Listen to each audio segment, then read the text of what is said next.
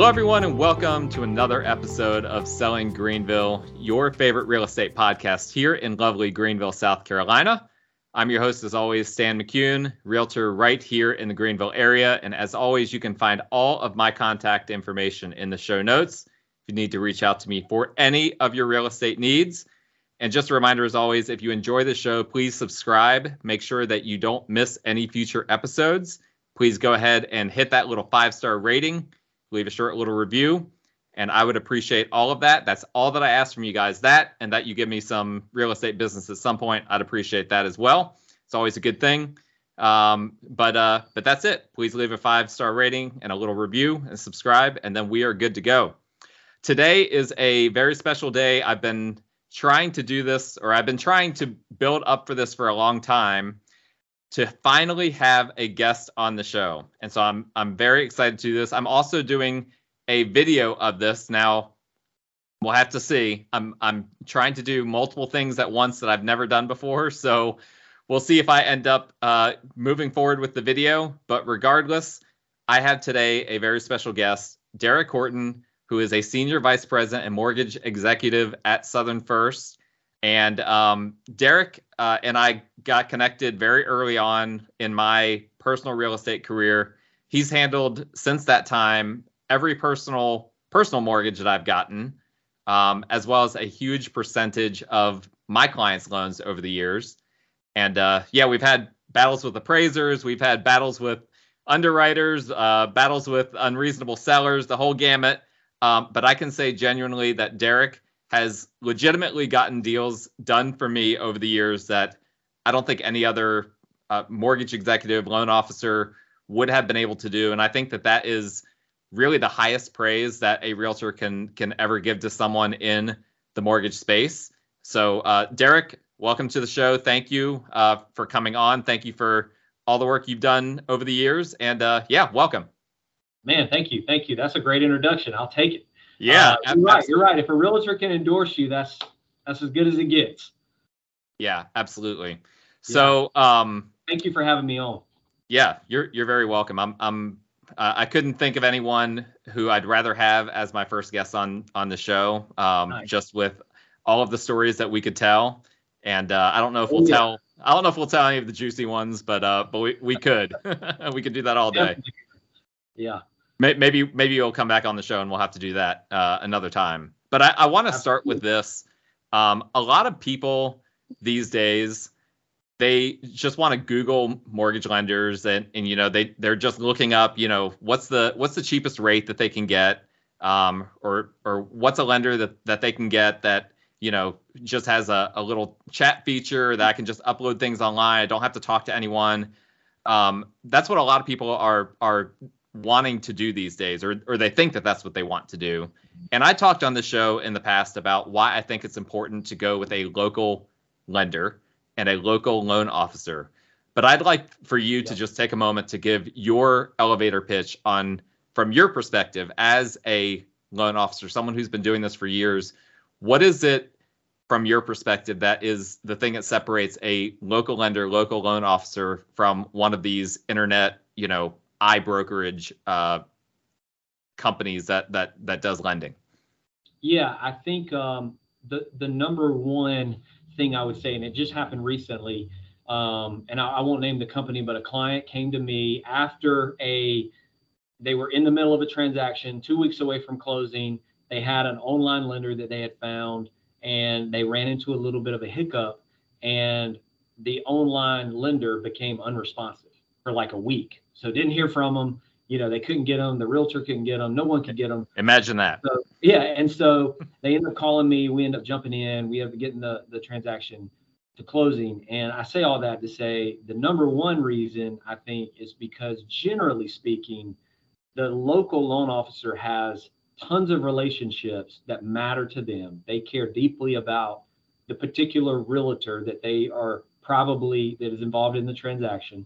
And generally speaking, they care about the client that they're going to have to look in the eye at some point because they're local and they run into them or they see them at the closing table. So I think ultimately they care a little bit more. They're not just a person behind a telephone or a computer that never interacts really with the client. So ultimately, I think that's the key, right?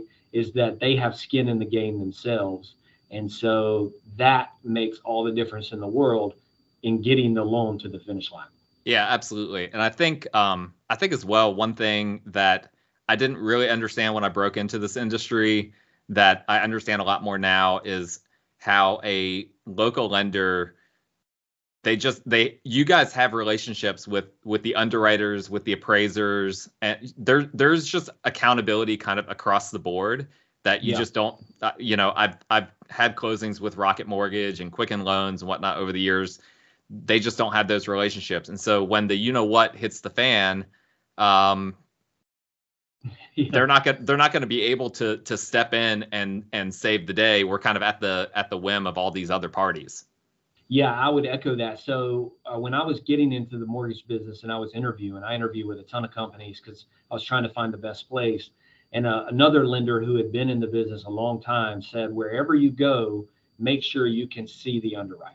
Make sure you know the processor. Make sure that you have a relationship with them. And it's true. So if I have a problem with a loan, I can literally go talk to the underwriter down the hall. And it is much harder for an underwriter to just, it's much easier for an underwriter in Idaho to check a box, decline a loan, move on, if they don't have to interact with me on a daily basis.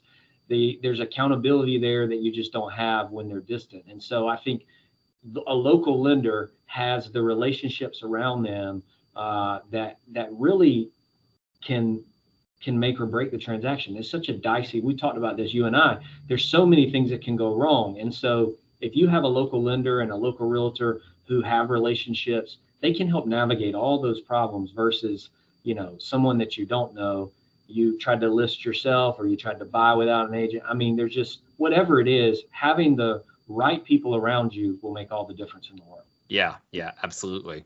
So a lot of people, and honestly, I kind of put myself in this category as well. Like, we don't necessarily know what your day-to-day looks like. Like, as a loan officer, mortgage executive, walk us through, like, what's a day for you, kind of a standard day look like? Yeah, so we work... generally speaking, we work flexible schedules like you do, because, you know, if I'm here, I may not be as busy on a Tuesday. I don't even work. What are you? No, I'm just kidding. I am on a Friday, because, you know, listings come out on Thursday or whenever, and then all of a sudden all these people want to see this house and they need a pre-approval. So our schedules vary. You know, we pretty much work. We're on call all the time. On a day, just a typical day, for example, this morning, I got up, I got to the office at like 8:15. It's a little bit busier than normal with applications. So we had about 8 pre-approvals we had to get done this morning. I did. And so most of my day this morning was spent pulling credit, reviewing the financials clients had uploaded, and sending out pre-approvals, most of them. And trying to work through issues that the clients had, right? And so that's a big part of the day when you have a lot of applications. So I would say getting applications and then reviewing those is a big part of the day. Once the loan is underwritten, another big part of the day is getting all of the extra financial documents that the underwriter has requested before the loan can close. Oh, yeah. So that's a big portion of the day. And then following up phone calls. Being a loan officer is a sales position. And so you spend a lot of time in those details of the actual loans you're working on. But then if you don't dedicate a large part of your day to building relationships with financial advisors and realtors and other bankers and whoever, you know, then you're not going to have any business, you know, the next month. And so, you know, it's a balance constantly of not getting too caught up in the weeds of one particular loan, and trusting the people in the back office to do their job, which is not easy to do because there's a lot riding on it. And then also balancing, you know, the sales side, which is building relationships out in the market. So I would say a good loan officer is working long days, you know, especially in the spring and fall. It's not a, you know, it's like real estate, you're on call all the time, and there's always problems. And so you're just dealing, that's what you're dealing with. You're kind of a problem solver overall. And so I think that's, you know, I always say the best loan officers manage the chaos for the client and the realtor to an extent, right? Those are the best. Yeah, they manage all, they take all the anxiety and pressure of the transaction, and they absorb as much of it as possible so that the people, other people, their client particularly, don't have to kind of deal with it. Yeah, absolutely. Now, one thing that kind of piqued my interest, you mentioned an uptick in mortgage applications. Is that just a random thing, or is that something that you're kind of seeing and others are seeing right now? I don't really know. Honestly, I just saw all the data that said mortgage applications are down. Yeah, so did I. About that. And so, but since last Tuesday, for whatever reason, I have seen, me personally, and I haven't really checked with a lot of the other bankers, but I've personally seen an uptick in applications. So I don't know if it's just an anomaly, but we'll have to keep track of that. I know. I'll take it. I'll take it. Yeah, absolutely.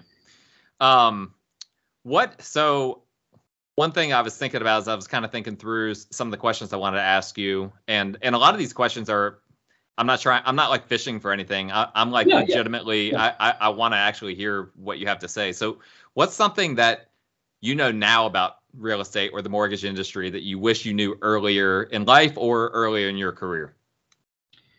Yeah, that's a good point. So I think what's something that I wish I knew. I think I wish I would have known. For me personally, I wish I would have known how much easier it was to get a home loan than I thought it was going to be. For me personally, in the beginning. So I you know, did not have a lot of money at 23, 24 years old. I was, you know, kind of throwing money away, you know, with the how I was living, you know, and eventually I started to get married around 25, and I did not want my wife living in where I was living. And so I started looking into it and realized like there's options out there. And where I didn't have to have a ton of money to put down, you know? And so I was able to buy my house using a USDA program, which is no money down, when I was 25, which was, you know, 20 years ago. And so I think was that in the upstate? Yeah, it was in Duncan. In Duncan. Okay. Yep. And so I was able to, you know, I think so looking back, I would have just started maybe trying to buy a house earlier, you know, because I didn't think it was possible for me. I actually grew up in a single wide trailer. We upgraded to a double wide. And I was one of the first people in my family to ever own a house. And so it just wasn't in my realm really. And had it not been for my wife's family, I don't even know if I would have pursued it. They're like, you got a good job. You should just go talk to a loan officer, you know? And so I think for people out there, I think that just take the first step, reach out to a realtor, reach out to me or a loan officer, any local loan officer, and just at least have a conversation. It doesn't hurt to do that. How much longer was it after you bought that first house that you got into the mortgage business? So interesting story. So I was 25. I did not get into banking until I was 31. So I was kind of working in a call center and then doing a couple of other types of jobs. And then a friend of mine was in banking, and I didn't go straight into mortgage right away. I was kind of a personal banker and then branch manager and kind of morphed into just doing mortgage lending. But I became really interested in mortgage lending because a couple of things. Number one, the first time I ever thought I was going to buy a house, which was right around 25. The loan officer was not local, and they fumbled the deal. And then I got in touch with a local lender who got me to the closing table. So you saw the value firsthand. I always remembered that experience And when I decided I was going to get into mortgage, it was very meaningful to me because I remembered how much anxiety I had felt through the process. And I wanted to try to figure out a way to help my clients really through constant communication, not experience the angst that you feel during the time you're under contract to the time you close. And so that, that was part of me being in the mortgage business. And then how critical, I don't remember where I read it, but how critical owning a home is to our society, right? The stability of families, right? Kids not being moved around a bunch of times. My dad had moved around a ton growing up, from one house to another. And my parents, luckily, they rented a lot, but they did not move me around a lot, thankfully. But generally, when you rent, you move around a lot. And so how, home ownership gives a lot of stability to families, and it's the primary tool by which most Americans build wealth. Mm-hmm. And so I became early on in banking, realized I felt like the most important part of the financial world was being in the housing market. And so, I made sure that was kind of the path I was on. Yeah, that's great. So over the years that you've done this, which how many years is it now? I feel like we both start around the same time? I started into mortgage full time in 2017. So yeah, about the same time. I was in banking, for 14 years or so, but in mortgage specifically. And kind of banking can be weird, right? You can do mortgages in a lot of different ways. There was a bank I was at for years where I would do mortgages, but I was a salaried employee, and I was I'd do mortgages if somebody walked in the branch, or I would refer them to a traditional mortgage person. So banks and there's all kind of ways you can get in the mortgage world. I've been full time only doing mortgages since 2017. And so, if you came to me if somebody came to me for a car loan or, any other kind of loan, I can't do it. I just help people buy houses. So. Yeah. So I got licensed in 2016, but I started doing this full time. We met in 2017 as well. We met at the beginning kind of at our both kind of early stages of being all in on real estate. So. Yeah. Yeah, I think you were the one that reached out to me. Probably so. That's generally how we. Yeah, that is generally how it happens. We're desperate. Well, as far as just kind of what you've seen over the years, what's typically like the most common misconception that you feel like people have when they're trying to get a mortgage? Is it that they don't? Is it the misconception that you had that you didn't realize that you could? Or that you could get a mortgage, or is there something else that you run into that's kind of like, okay, this is a common pitfall? I think it falls along those lines. I think the biggest misconception is that you have to have 20% down. You have to have a lot of money. You have to have a lot of money to buy a house. And I don't know where that comes from. I do think that it is becoming less and less a misconception because of all the internet marketing out there now. Yeah. But I think that there was generations before us, our parents, who private mortgage insurance was astronomical. If you don't have 20% down on a property, you've got to pay an extra premium to your mortgage payment. And I think it was astronomical, and it was not worth it to buy a house in their mind. Has PMI come down a lot? It's come down a lot. So used to, like, when my parents were buying a house, and they didn't have 20% down, PMI was astronomical because there was only maybe one or two companies that offered it. Well, now there's a bunch. And it's not just that there's a bunch, it's that the technology allows all lenders to quote them all at the same time. So in a simultaneous quote. So you hit a button and every one of them will give you a premium, a monthly price. And you're just going to choose the lowest one for your client. Obviously, there's no incentive for you to choose a higher one. So and so they're daily battling to get their rates as low as possible. They want to be barely the lowest. They don't want to be too low because then they're going to lose money, but they want to be right there at the threshold. So they're constantly changing. So I think people for a long time thought 20%, you have to have 20% or you're going to pay $500 a month on private mortgage insurance, which is a big misconception.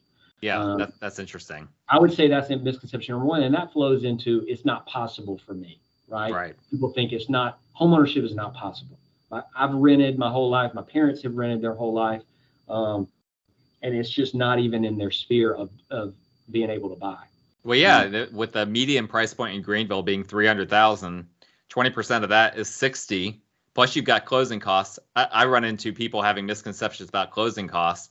People will be like, "What are closing costs? Is that $15,000? Is that $20,000?" No, it's going to be way less than that typically. I mean, $6,500, maybe $7,000. Yeah, know? Yeah, yep. And so that alone in and of itself, I think it's a big misconception. So it can be much more possible to buy a house than people think. What about on credit? Are there any misconceptions that you frequently run into, or is there like one big misconception you frequently run into with people about their credit or about building credit or just about credit scores in general? Yeah, I mean, I would say a big misconception is that number one, my credit is on two fronts. My credit is too low, right? People think their credit's too low, and sometimes it is, but that doesn't mean you're not going to be able to buy a house. It just means that you've got to find a loan officer, not online, because they're not going to help you, but a local loan officer most of the time values the relationship of whoever sent them your way, and they're going to work with you to try to figure out if you've got a 580 credit score, how to get you to a threshold where you can do something, right? What's the lowest that you can think of that someone came to you, the lowest credit that they had, that at some point they closed out a loan with you? I think the lowest for me is 600. So you can get FHA loans down to 580. We generally try to keep them. We try to get someone to 600 because of the price, the rate hit that you take when you get under 600. And so if somebody's at 585, we'll say, hey, let's take 60 days, do a few things, try to get your score up. What's the lowest though that someone came to you? They started. What was their starting point, and then you got them up to low fives, 515, 520. And how long would it take for them to get up to 600 typically? Well, I have a client now who's buying a house. She has rented this particular house for 15 years. Okay, crazy. She's rented this house she's buying for 15 years. She probably came, I can't remember exactly, 560 or so. It took her. It took her to get it up 100 points. The particular program we wanted to use required a 660 credit score. So it probably took her about a year, maybe slightly over, to get her score up. But she got it up. She's going to close in like 2 weeks, maybe a week. She's ready for closing. Yeah. And she's been renting this house for 15 years, which is cool. She's never owned a house. I don't think anybody in her family has. So I'm super excited about her buying a house. And so if you find a loan officer that's willing to kind of stick with you and you do the things that they tell you to do and be disciplined, you can buy a house. Yeah. 100%. Yeah. And it's extremely rewarding to see that, to see people, taking steps towards breaking the poverty cycle, that's in some cases has been a generational cycle, starting to kind of finally have, the family has their own dirt, and their own house. And that's an exciting thing. Man, it's so exciting. Another misconception that I think is a big one that I run into a lot is I pay $1,500 a month for my rent. Why can I only get pre-approved for an $1,100 payment? And so I have to do a lot of talking to clients and say, listen, when you go to an apartment complex, they're going to check your credit. They might ask for a pay stub, but they're not doing any kind of calculation as to what you can afford, right? They're just checking your credit. You got decent credit. You'll probably pay us. They're going to take a security deposit and they're done. When you buy a house, an underwriter is going to look at your credit. They're going to look at all those payments. If you have a $400 car payment and you have a $200 student loan payment and a $100 credit card payment, and then you're going to buy a house and your mortgage payment's $1,100, they're going to take that $1,100 and they're going to add up all those other debts. And they're going to go, oh man, that's going to be more than 50% of their income if we give them this loan. they can't pay a $1,500 payment. They can only pay a $800 payment or whatever. So I think helping people understand, like, hey, just because you're paying that much in rent doesn't mean necessarily you're going to be able to buy a house comfortably. You know, there's a lot more expenses that come with owning a home, right? Mm-hmm. There's maintenance, there's taxes, insurance, other things. So I think helping people understand, and I do that constantly. I send them like a big breakdown of all the numbers. And when they see it on paper, they go, oh, yeah, I see that now. That makes sense, you know? Yeah. And it makes sense too that, you know, if you're a landlord or a landlady renting out a property, it's only going to tie up a property for a couple of months, at least in South Carolina. If you have to you know, call someone that isn't paying you and ultimately evict them, whereas if someone forecloses, that's a lengthy process. So it makes sense that it's more stringent. Yeah, it's more stringent, and I think just helping people understand that, you know, and there's a lot of times it's the opposite. You know, I tell people, hey, you can qualify up to this amount, and they're like, what? You would give me a loan for that amount? I'm like, yeah, I'm not telling you to go buy that house. I'm just telling you what you can qualify for and what you can afford are sometimes two different things, you know? Yeah. Yep. Yeah. Oh, I've run into that so many times where people come to me and they're just like, Derek pre-qualified me for $550,000 for my first house. Like, how's that? And I'm like, well, that doesn't mean that you have to buy that. It just means that we're in good shape. I try to tell people that all the time. Listen, don't, you know, you may have a lot of room, but you don't want your house to be a burden, right? You want it to be an asset that helps you grow wealth over time and provides, you know, financial stability. So you don't want it to be a burden. So I tell people, this is what you can buy, but I'm not saying you should buy that. So. Yeah, absolutely. Similar thing to what realtors have to say a lot. Yeah. Speaking of realtors, I am curious to hear, kind of shifting gears here a little bit. You guys on your side, you see us as realtors from a little bit of a different perspective than maybe the public do. You see kind of a little bit behind the veil. We see a little bit behind the veil of what you guys are doing as well, probably a lot behind the veil. I'm sure there's a lot more that we don't see. But I'm curious from your perspective as a person, you know, having worked in banking and the mortgage industry for as long as you have, what would you say separates an average realtor from a really good one or a great one? Yeah. So, I mean, you know, obviously I do have a lot of thoughts about that and people do come to mind. So yeah, no doubt.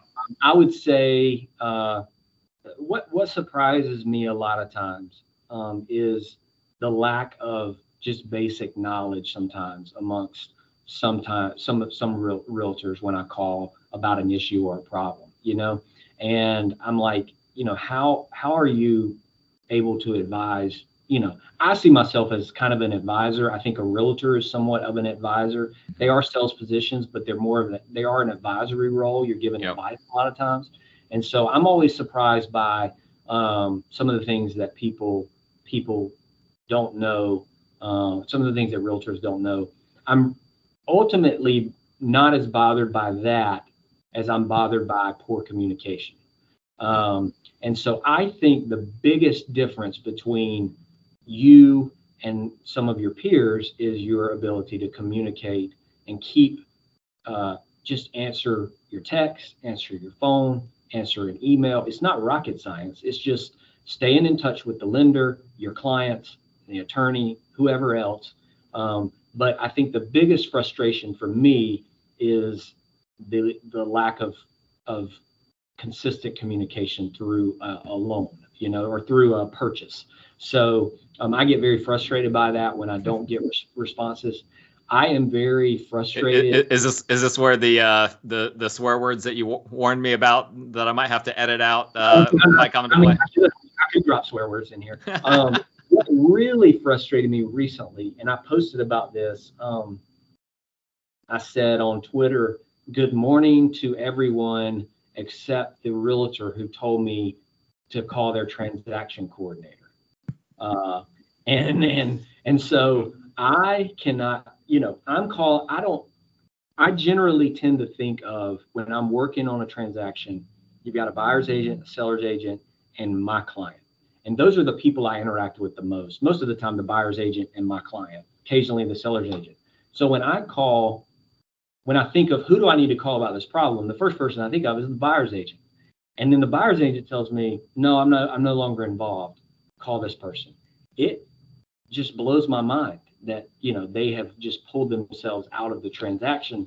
I just don't understand it, because I think one of the things that separates our model here at Southern First from other models is we don't hand our clients off, and we get more clients to the closing table than most lenders because we stay involved. We don't pass them off to people. So I think the realtors that I work with that are most successful and that are really good at their job, I'm not saying they don't have help, but they don't pass responsibility off for their clients and that transaction to anyone else. They stay accountable through the whole process.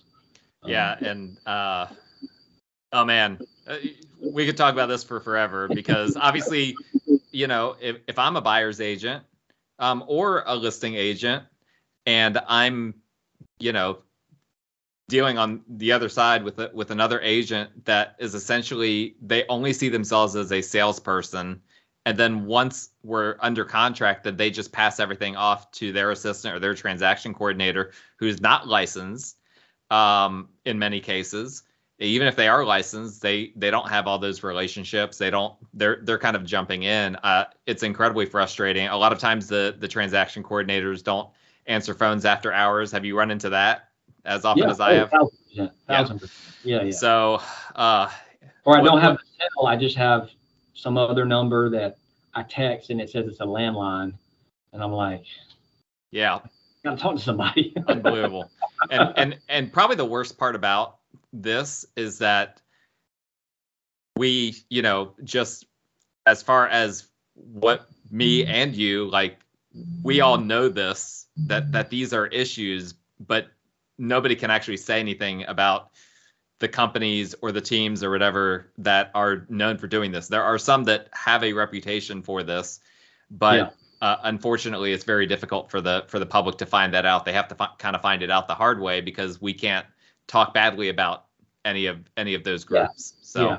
And I would just say the top realtors in the market, they don't follow that model. I mean, you know, I know them, and they stay very active with their clients mm-hmm. through the whole process. And they answer their phones and they answer their emails, and they're busy, you know? So I just think, you know, I think being educated, which is the same as a lender, being educated, knowing your products, knowing how you can help people, and being able to communicate well as a realtor, I think, and valuing communication really separates people. And I think when I say communicating, I mean, if you're not communicating, I don't think you care very much. And so I think the good realtors, ultimately, what separates them is that they really, really care.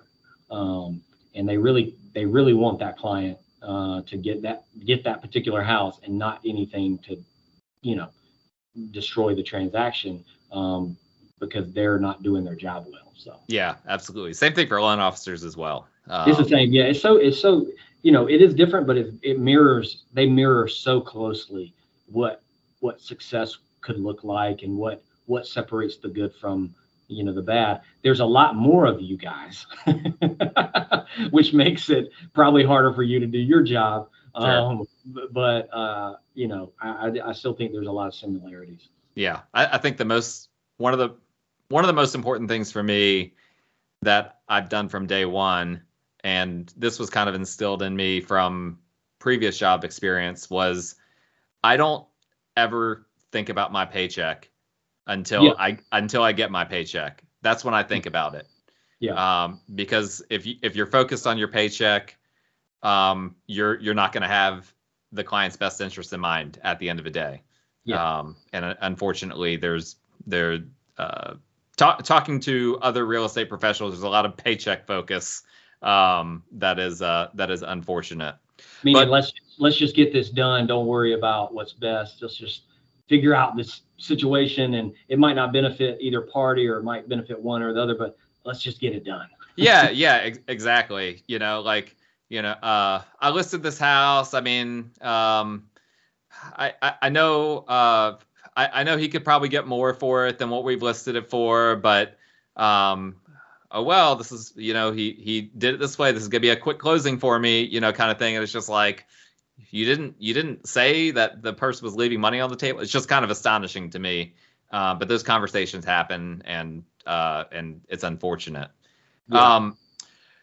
So obviously right now, shifting gears again here for just a moment, and this will kind of be the last little section here, because I know you're busy and I'm busy, and we could talk for forever. Oh, yeah. Obviously what everyone wants to hear and what they're going to be most interested in hearing from you is about what's happening in the mortgage industry as a whole. We've gone from rates at an all-time low when they were in, you know, the 30-year mortgage. What was the lowest rate you did for a 30-year mortgage the past couple of years? Lowest 30-year was 2.375. 2.375. Oh my gosh. No points. Unbelievable. The lowest 15. No, I did a 10-year at 175. That's so insane. 10-year, and I did a 15-year at probably 2% or so, I guess. But yeah, 175 or so to 2.375. Which when was that 2.375? What do you remember? Kind of month, year, or roughly? Gosh, I want to say maybe early 2020, maybe. It would have been early 21, right? Because early 2020 would have been pre-pandemic. Yeah, early 2021 probably. Okay. Yeah, that's right. Yeah. That's right. So because early 2020 was we heard it was coming, but we're like, we're good. Yeah, so either late 2020 or early 2021, it was just, you know, I remember looking at the rate. I remember logging out of my system. The reason I remember the rate so well is I remember logging out of my system because I thought something was wrong.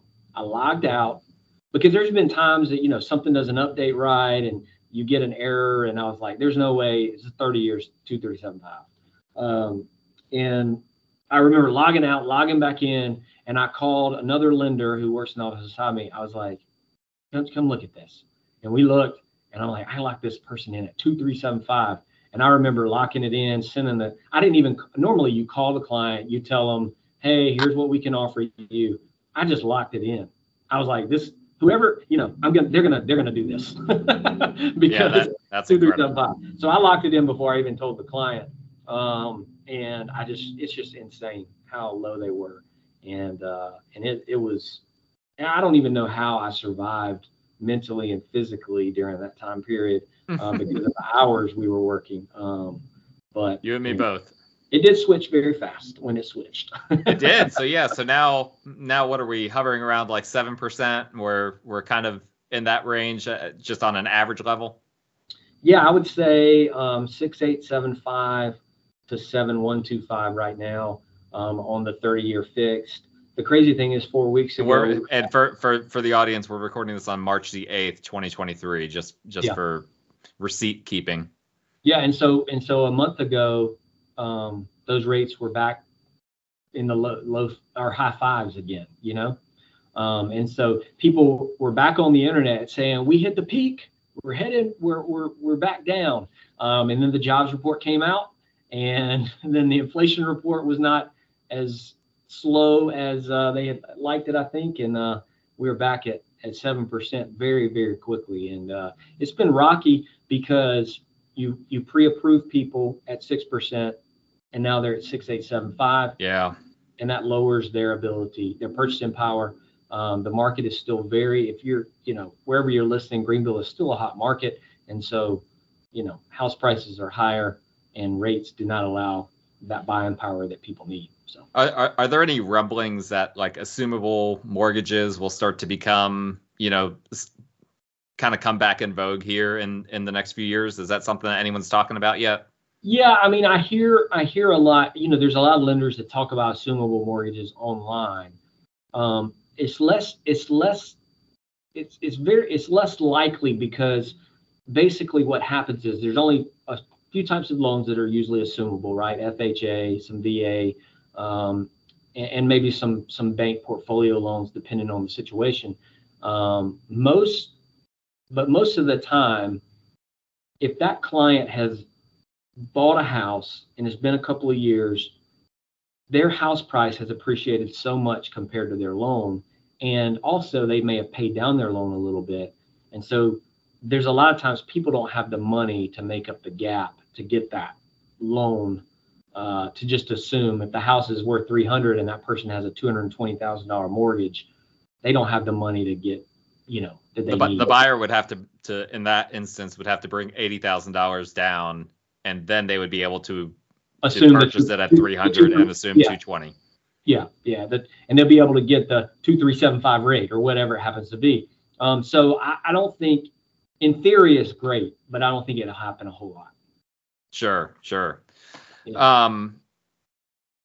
So obviously a lot just in real estate as a whole has changed pretty dramatically since the pandemic, obviously, since we're now going on close to 3 years, I guess. Here we're approaching that anniversary of when lockdown started, and I'm just kind of curious, what's the biggest difference, in your opinion, in the mortgage industry the past 3 years, and more so, you know, recently versus what it was pre-pandemic? Yeah, so during late 2021, mortgage rates were, I think December 18th, I think I locked in a rate at 3.375, I think by May or June of 2022, so 6 months later, the rates were at like 5.5 or 5.25.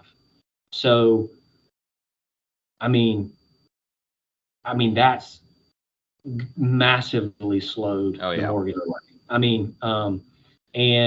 And so what loan officers went from being extremely busy to, honestly, a lot of peers have moved. They've started moving to other jobs because there's just not enough buyers. That the business that was there is gone because there's no refinances. And a lot of lenders specialize in refinances. Well, when somebody's got a 3% rate, they're not going to refinance. Mm-hmm. And likely they're not going to want to move either for a while. So, you know, it's just changed the dynamic, and it changed it so fast.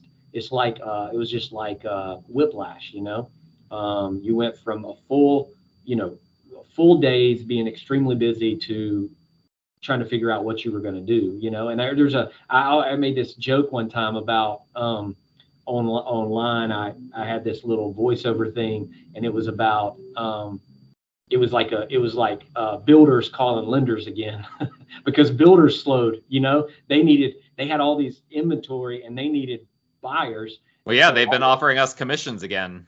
All of a sudden, we love realtors. Yeah. So that's how drastically it's changed. And even lenders, I'm sure you get bothered, I'm sure it ramped up on your end, where you start getting now all these lenders come out of the woodwork wanting to maybe get business, trying to get. Oh yeah. Yeah. I get business texts every week. Yeah. Yeah. So I think it's just drastically changed things. I am very, I did not think we were in the, when it hit 5.875, I posted a lot of videos online. I did not talk. I refrained from talking, hey, rates are low, they're down, because I felt like we were in a nice sweet spot, but it was not going to be the, it was like, it's like you're like, oh, it's warming up, it's spring. And then all of a sudden it's 20 degrees again. So I felt like we were going to hit that, and we kind of did. Now, I didn't think they would be back at 7%. I thought maybe 6.5. Yeah, I don't think anyone thought that. Not right now. No, 6.75. But I've been shocked by that. Mortgage applications are up for me, but I think that might be because people got word that rates had come down a little bit, and some of them didn't realize rates were back where they are until they did the pre-approval. So I'm interested to see how this plays out over the next few months, and seeing what the Fed does March 21st, or I think that's when they meet again. you know, I think the mortgage market has priced in their next rate hike already. I'm anticipating maybe a 25 at least, maybe 50 basis point hike. So hopefully we won't. Can you explain that for our clients? Just kind of for a lot of the people that are listening, a lot of, I think I said clients, I meant listeners. A lot of the people listening or potentially watching, if I post this on YouTube or whatever, they're going to already kind of know what causes interest rates and mortgage rates to fluctuate. But and I've talked about it a little bit on the show, but do you want to kind of explain from your perspective what you see happening, how those rates go up and down? Yeah. So, I mean, generally speaking, mortgage rates are not supposed to follow what the Federal Reserve is doing with short-term rates. Okay, they're just not supposed to. So when the Fed's raising prime, mortgage rates are supposed to be kind of, you know, separate from that.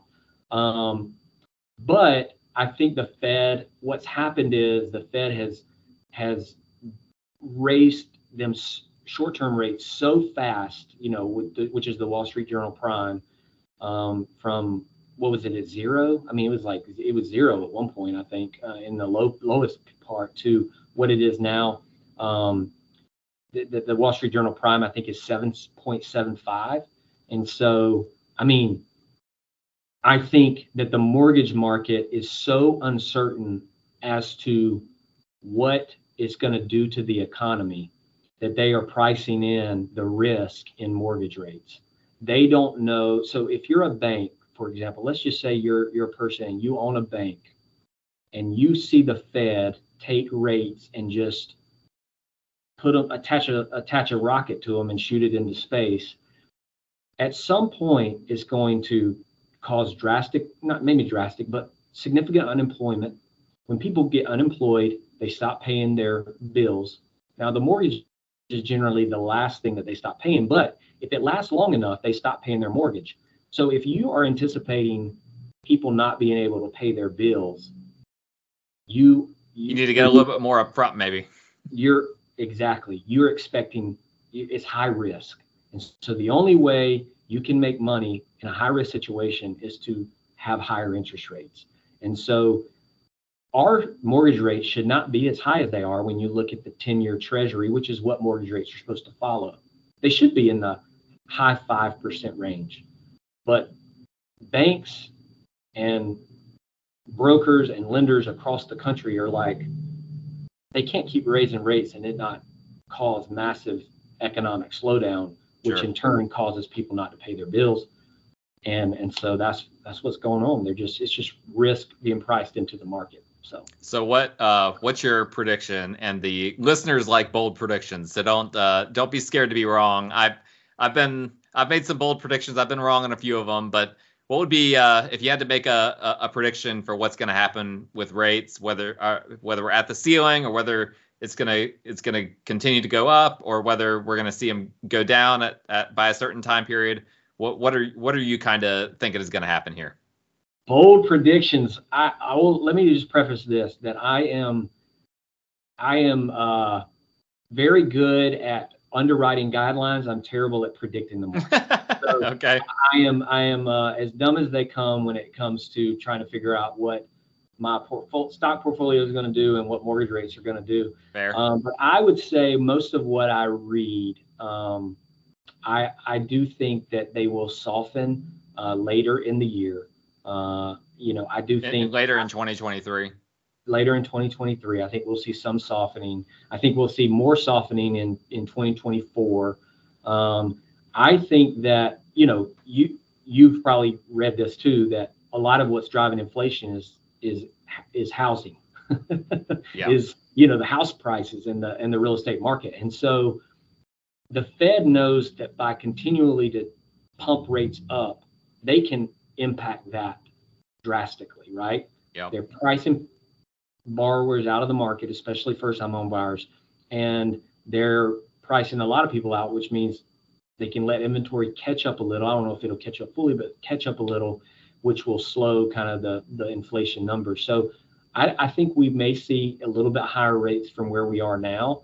I don't, I've never thought they would hit 8%, and I still don't think they will, but I still think we could see maybe mid to high sevens. Okay.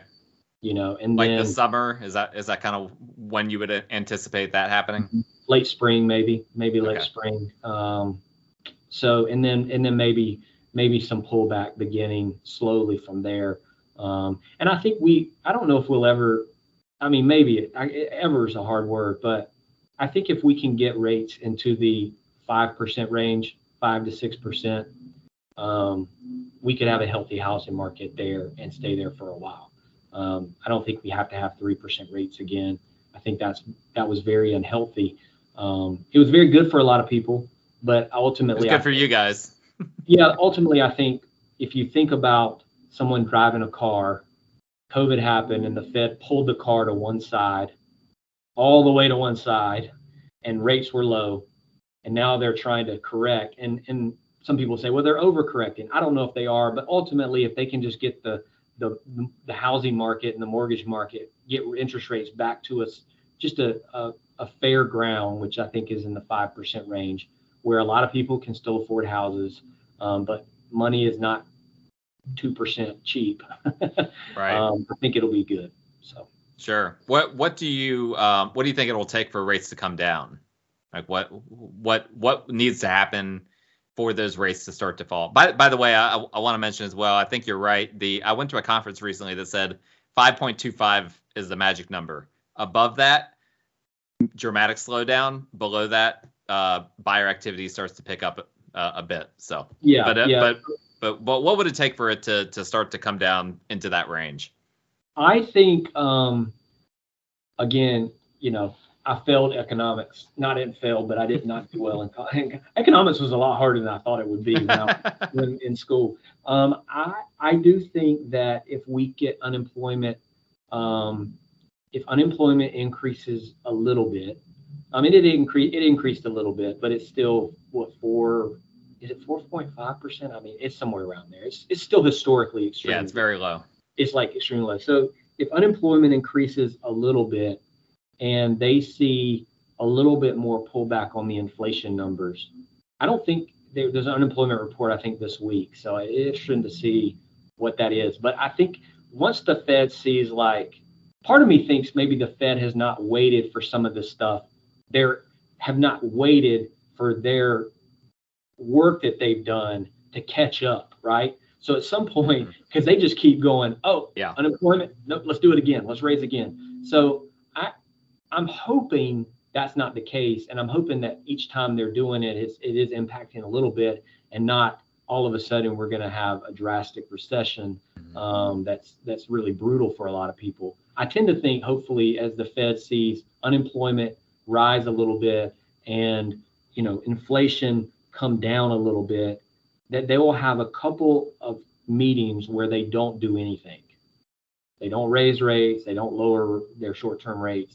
And I think if they do that, it signals to the economy and to the markets that, all right, we think maybe inflation kind of peaked, and so now we're going to just in a holding pattern. I think if we get in a holding pattern, I think you'll start to see mortgage rates soften a good bit. Sure. Yeah, that makes perfect sense. And, yeah, I'm not super optimistic about the Fed not doing anything, but I think in March they're going to raise. I think the last I saw, there's a 22% probability they would raise them 50 basis points. I prefer. And if that happened, how would that impact the mortgage market?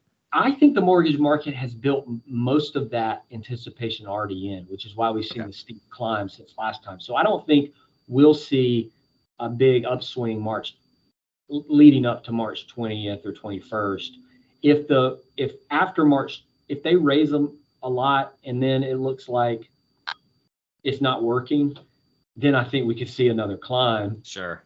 Which could get us to the high sevens. But I'm hopeful that, you know, this next meeting, you know, we won't see what they're doing is at some point what they're doing has got to work. And so, you know, we'll see. It's hard to know, you know, and it's hard to run a bank. You know, we're not a huge bank, but we're not a small bank either, but we're very close to the leadership. And so it's very difficult for a bank to manage these waters, because it's crazy. They don't know month to month what the Fed's doing. Is it crazier now than it was like right after the pandemic when things were so chaotic, or was that a more chaotic period of time? No, I think it's way more stressful now for banks trying to figure it out. I think they're, the cost of money, banks need banks have to have deposits to lend. And so every time the Fed raises rates, that's why you see banks paying, like ours, paying high money market rates. Well, if you're paying 4.75 on a money market, you can't lend at 5.25. Yeah, right. Because you're not going to make any money. So I think it's just very stressful trying to know what the Fed's going to do. And so I think, it's interesting times in the finance world for sure. So. For sure. Well, we'll close with this one last question I have. What are you telling people who would like to buy a home right now, but do have concerns about those mortgage rates being so high? Yeah, so that's a good that's really a good question. I'm not the kind of mortgage person that thinks it's right at every moment for someone to buy a house. Right? There's people that have all kind of situations going on in their life. My wife dealt with health problems over the years, and there were times that we rented just because it was simply easier. We didn't have a lot of other stress. We could be near doctors, rent near doctors. And so I don't think everybody should buy, but I say this, if you are going to be a homeowner and you desire to be a homeowner, the houses in the upstate of South Carolina are not going to be any cheaper. To me, in my opinion, than they are right now. We have a massive inventory shortage. We have massive amounts of people moving into our market because it's a great place to live. And so I heard yesterday we have 20 people per day moving into our market. Yeah, and it was 19 a few months ago. So I've seen that stat. It's getting a little higher. So I think if you're looking to buy a house, I think you should start the conversation now with a lender and realtor, because you can always, when rates come down, you're gonna be able to get a lower rate, and so that's just, you do that through a refinance. And so I think if you can buy a $350,000 house right now, that $350,000 house is gonna cost you a lot more 2 years from now in the upstate, and that's just my opinion. But I don't think we're going to see massive pullback. Bankruptcies are extremely low across the whole industry. They're even lower in the upstate because unemployment is so. Foreclosures are, despite some of the misleading headlines saying that foreclosures are up by 100% and all this kind of nonsense, they're still extremely low. Yeah, so I say bankruptcies because generally that overarches too, right? It brings into the foreclosure focus. Foreclosures are, they're nothing compared to what they were. So people that say a housing crash is coming, it's not going to happen. And I think my opinion is there's a few reasons, right? Americans have way more equity than they've ever had in their houses. Americans have extremely low interest rates on their mortgage overall. Yep. Their payments are very, very reasonable, that even if they do lose their job, they may be able, way more likely to weather that storm and make that payment than they did in 2009 or 10. So I think if not, they've got enough equity they can just sell. They've got equity to sell, and it'll buy them time to find a house, pay off other debts. And so I think people waiting for the market to crash, especially in, I'm sure in certain markets there's been pullback, and that may be smart to wait a little while. But if you're in the upstate of South Carolina, if you're in Charleston, if anywhere really in South Carolina, in a lot of places, Charlotte, North Carolina, Atlanta, it's just the demand is so big. I don't think you're gonna see a benefit from waiting. It's only gonna cost you in the long run. So. Yeah, and that's what I've been telling my listeners as well. So that I appreciate you reinforcing what I've been already saying on the show for months and really years at this point. Yeah, let me just say to your listeners too that you.